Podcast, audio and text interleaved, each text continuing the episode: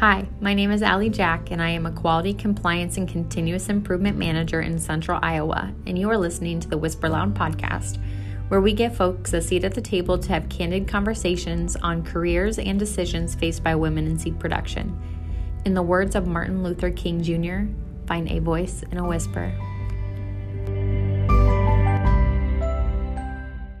Welcome to another episode of the Whisper Loud podcast, where we have candid chats about career progression, motivation, reservations, and those tough decisions or moments faced by women in seed production. Hello, I am Bella Jacobson, and I'm a plant production manager at a commercial corn manufacturing facility in Waco, Nebraska. With me today, I have a couple of my co hosts that I would like to have introduce themselves. Hey everybody, my name is Quincy Olenek. I'm a production manager at a commercial corn facility in Central East Illinois. Good morning, everyone. My name is Mark Giovannini. I'm currently serving as an organizational readiness coordinator. And today with us, we have Sarah Gillam, who is the Western Soybean Manufacturing's Director, where she has responsibilities for safety, quality, operations, and people development for four soybean manufacturing facilities west of the Mississippi. Sarah has spent the last 15 years holding various roles across product supply, including operations team lead, distribution planner, strategic accounts operations manager, and manufacturing site lead. Prior to working within the crop science business, Sarah has spent time with business to business sales and retail store management. Sarah holds a Bachelor of Science degree in marketing. Originally growing up on a small livestock farm in Southern Illinois, Sarah, her husband, and her two black lab puppies, Gus and Gertie, live just south of the St. Louis area today. Some of her hobbies include working out, smoking meats, baking sweets, and traveling to the beach or just spending time with friends and family. Sarah, we are so excited for you to be here in this episode. We are really going to try and give our listeners tangible advice for dealing with their insecurities doing hard things first, and flexing their natural style to achieve results. So I cannot wait for the conversation. Before we get into the intro question, is there anything else that you'd like to add on about yourself? Uh, nothing to add on, but sure, uh, happy and excited to be here. So thanks for having me. Yeah, Sarah, we're extremely happy to have you with us. And we're going to kick it off with a very expected question. Um, what is something you would never whisper, but you would always shout from the rooftops? Yeah, so something that um, I would never whisper and always shout from the rooftops um, is um, do what is right and good, because the good will always prevail. And um, what I mean by that, hopefully, folks that maybe know me um, or have worked with me on a team um, have heard me say that in the past. And you know we're faced um, every day not only like in our personal and our professional lives with decisions that we have to make. And sometimes um, those decisions are faced with maybe some emotion that we have on the situation and so I just think that if we can lead our decision making with what is good and right, the good will always prevail. So always err on the side of doing what's good and what you would want to be done, and that will never lead, lead you astray. I love that. I think that's a really good thing to think through and do what is right and good, and good will always prevail. I really like that. Thanks for sharing that. So we're going to kick it off and, you know, Mark called out in your bio that you started out in business to business sales and retail management before joining production. And I feel like oftentimes in a production environment, we have folks that started and maintained a career path in that industry. So, can you elaborate on your journey and how you navigated your career path that led you from the customer service realm to production?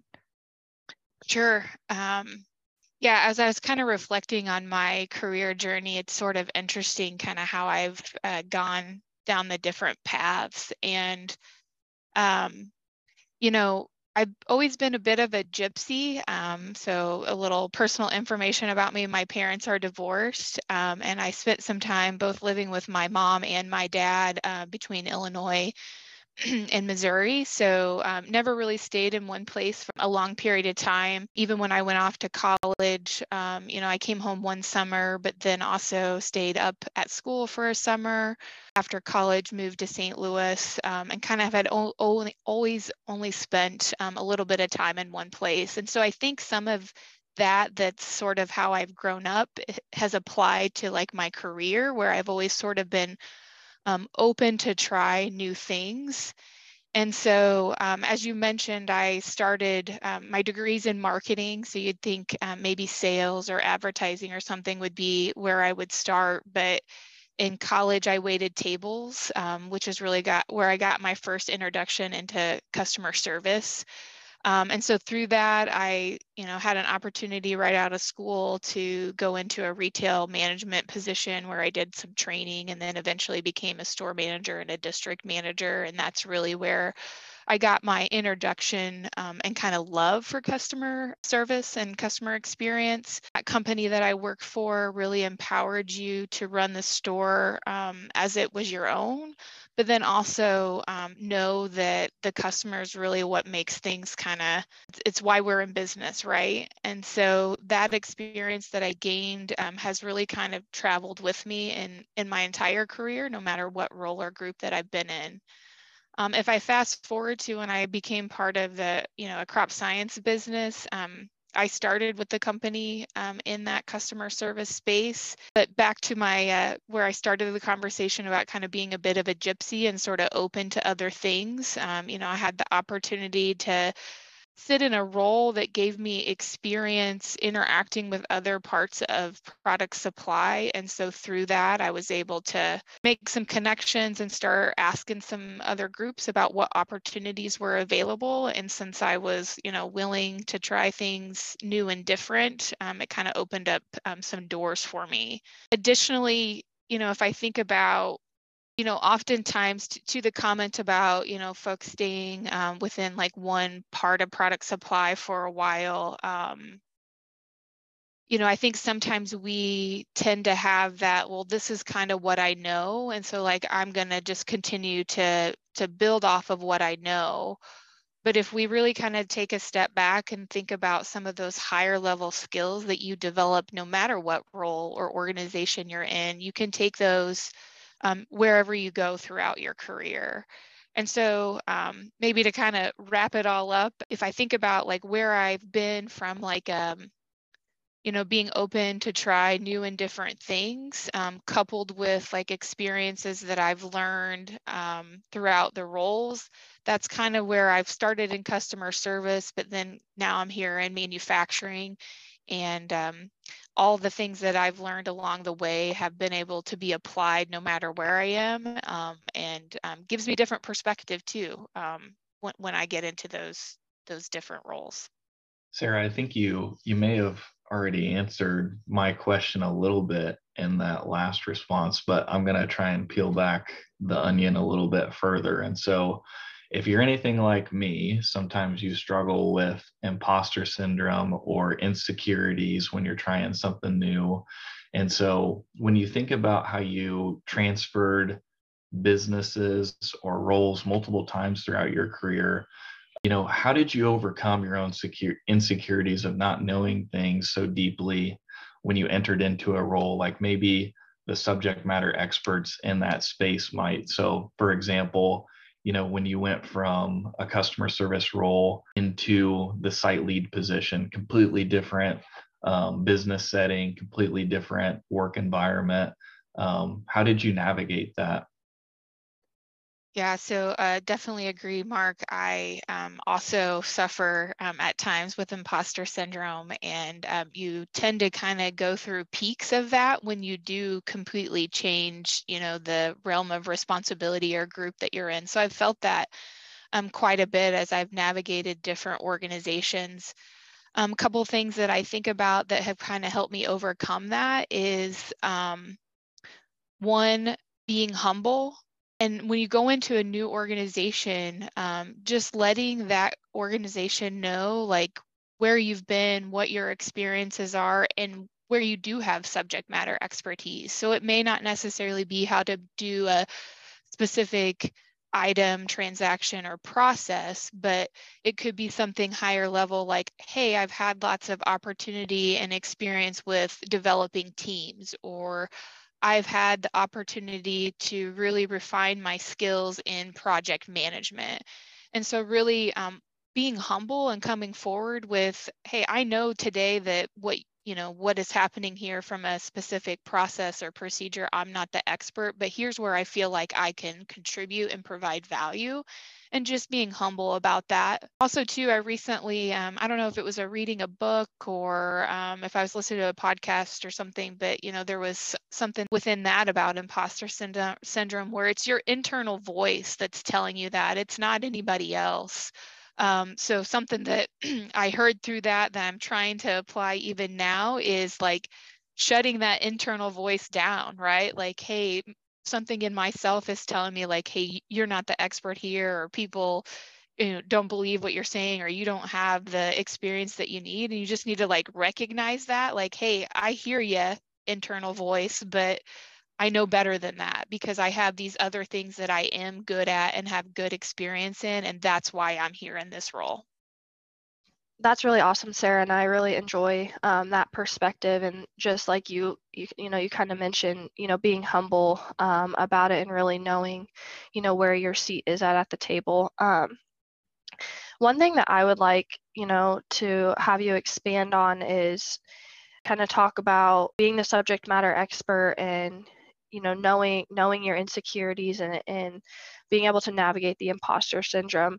How have you utilized you know and challenged yourself to stretch you know some of your personality traits and styles knowing that maybe you're not the dominant personality um, in the room but you've used that you know to kind of show that as your strength yeah. well, first I'll just say that I tend to really dig in and maybe even kind of geek out a little bit in like those personality type assessments, whether that's like MBTI or Working Genius or DISC or anything like that. So um, I do like those for a couple of reasons. One, it helps me understand me myself better and kind of what my strengths and maybe opportunities are, but then also too, when you do those in a team setting, it helps you also understand those that you're working with as well. So what are their strengths and what makes them tick? And so as I think about like how I've um, utilized maybe some of my own opportunities or how I've used those type of assessments, it's been more recognizing where I have an opportunity um, so, hey, I may not be good in this space. So I know that I have an opportunity. For instance, by nature, I am an introvert. Um, so I know that I have to work a little bit harder at um, speaking up, inserting myself in a room full of extroverts, as an example. But I also um, have utilized those type of tools to take a little emotion out of things as well. So oftentimes when we are opposites in our personalities or how we make decisions or how we approach our work, we feel a bit of a rub there, right? Because it's different. It's different than my style or we don't necessarily align. But like having that understanding of your colleagues or your peers or your team and that that's how they're built, that's how they think, that's how they're made, it, it takes a little bit of that kind of personal out of it so that if it is different, um, you don't necessarily feel that. And so I'll, I'll kind of again go back to the introvert extrovert example. Like if I know that I'm the only introvert on the team, and I have four other people that are extroverts, you know, tactics that I've used in the past um, is hey, if we're going to have a meeting, let's send out the agenda beforehand so that maybe people that um, need some time to like digest that information have the opportunity to do that. So it's not only like advocating for myself and what my style is, but it's also then helping educate you know your colleagues as well about what you might need. Or two you know when you're find yourself in a situation where you're you're kind of uh, different in philosophies it's stepping back and saying okay i know this particular colleague um, tends to appreciate conflict as an example where maybe i'm more of an avoider. So it's not again that this person is trying to be completely different or or combative with me. It's just how it's just their style so being able to like recognize that and sort of reflect on that as you go into like different situations really um, has helped me in the past. So, Sarah, given that this is, you know, a podcast that we like to focus on women in seed production and give them some advice and things of that nature, um, we've talked about a lot of things so far with your answers around different tools that you've used and how to overcome being uncomfortable in certain situations or environments and how to be successful. And I do know that you have a lot of mentoring and coaching experience across various levels. So, could you maybe kind of unpack and pull some themes that you find yourself coaching others on and maybe specifically women? Yeah, you bet. You know, if I reflect on some um, coaching and mentoring conversations over the last um, couple years, the themes that stick out the most to me are one, like how do you um, come in and establish trust in yourself as a leader in a new team or organization? And then probably the other theme um, is very much kind of linked to that is how do you influence um, whenever you are new to the team um, as well? So as I think through kind of those two themes of what I've heard um, over the last few years, um, the things that I try to coach and help folks focus on um, is not so much that they're not that subject matter expert, but to focus on, you know, the reason why they were hired for the role or brought into the team. And it's really those um, strengths that they bring um, that aren't necessarily like process specific, but that are those like transferable skills and experiences that they've learned along the way and why they're really that's why they were really hired. So um, just having them keep that top of mind as they, you know, work themselves into a new team or organization. And then from an influencing perspective, um, I feel like some of the the tactics that I've used and helped coach on is um, similar to kind of what we talked about in knowing yourself and what your strengths are and then also potentially like what your new team or colleagues and like what makes them tick right? And so um, if you can have kind of that understanding um, going into that new team or organization um, those types of things are what help you then learn how to you know influence in a new situation or setting. So those are kind of the two two themes that kind of come top of mind um, and i think we all no matter um, what level of a role that we're in probably have you know those types of um, situations that we find ourselves in in our careers. The next thing that i've been thinking about that i want to ask you um, is something that i've heard you say multiple times over the years as I've worked around you. And so I have to know you have to expand more on the saying that you're known for eat your live toad for breakfast. What does that mean? Yeah, it's interesting. Um, so first of all, I have to say that like I'm not taking credit for this uh, saying or what it, it, even means behind it. Um, so I had a um, boss. Um, my first job out of college was in retail management, um, and I had a, a manager at the time tell me, "Eat your live toad first thing in the morning." And actually when i did a little research on that he didn't even make that up. I didn't know that but it actually comes from uh, mark twain um, so if anybody's interested you can google google that um, and probably get uh, quite a bit more in-depth um, answer than what i'm going to give but basically what he was trying to teach me at that time was when you have a task or something that either is difficult for you because you're not good at it or you're not motivated to do it because it's not just something that you enjoy um, do that first thing uh, when you're like fresh and so eat your live toad. If you got something that um, that uh, you're struggling or you just don't want to do do it first thing and then you can check it off your list and move on and the rest of the day is uh, all smooth sailing from there. I need that on a sticky note on my desk. Really bad I agree. It, it's funny. I was reading a little bit up on, you know, where it came from. Like I mentioned, it's it comes from Mark Twain, and one of the things that I saw was like if you have two live toads that you have to eat, which we all know that we have lots of things that we um, have to do throughout our day-to-day careers. Eat the big one first. Um, so that's the that's the part two of what hopefully I'll be known for now. I think that's great, and I agree with Quincy. I feel like I need to get that wrote down and get it on a sticky note so I'm not procrastinating some of those mundane tasks. But as we wrap up today, I just wanted to thank you, Sarah. Um, this has been really great and really great to unpack, um, you know, some of these conversations and how you've kind of navigated your career path and in sitting here today um, with us. So thanks again. Um, and thanks for being a champion for diversity and inclusion, uh, being a mentor and being a leader for the countless women that we have in seed production one thing I guess I would like to ask um, as we kind of round out today are there any words of wisdom or aspiration that you would like to leave the w- listeners with today?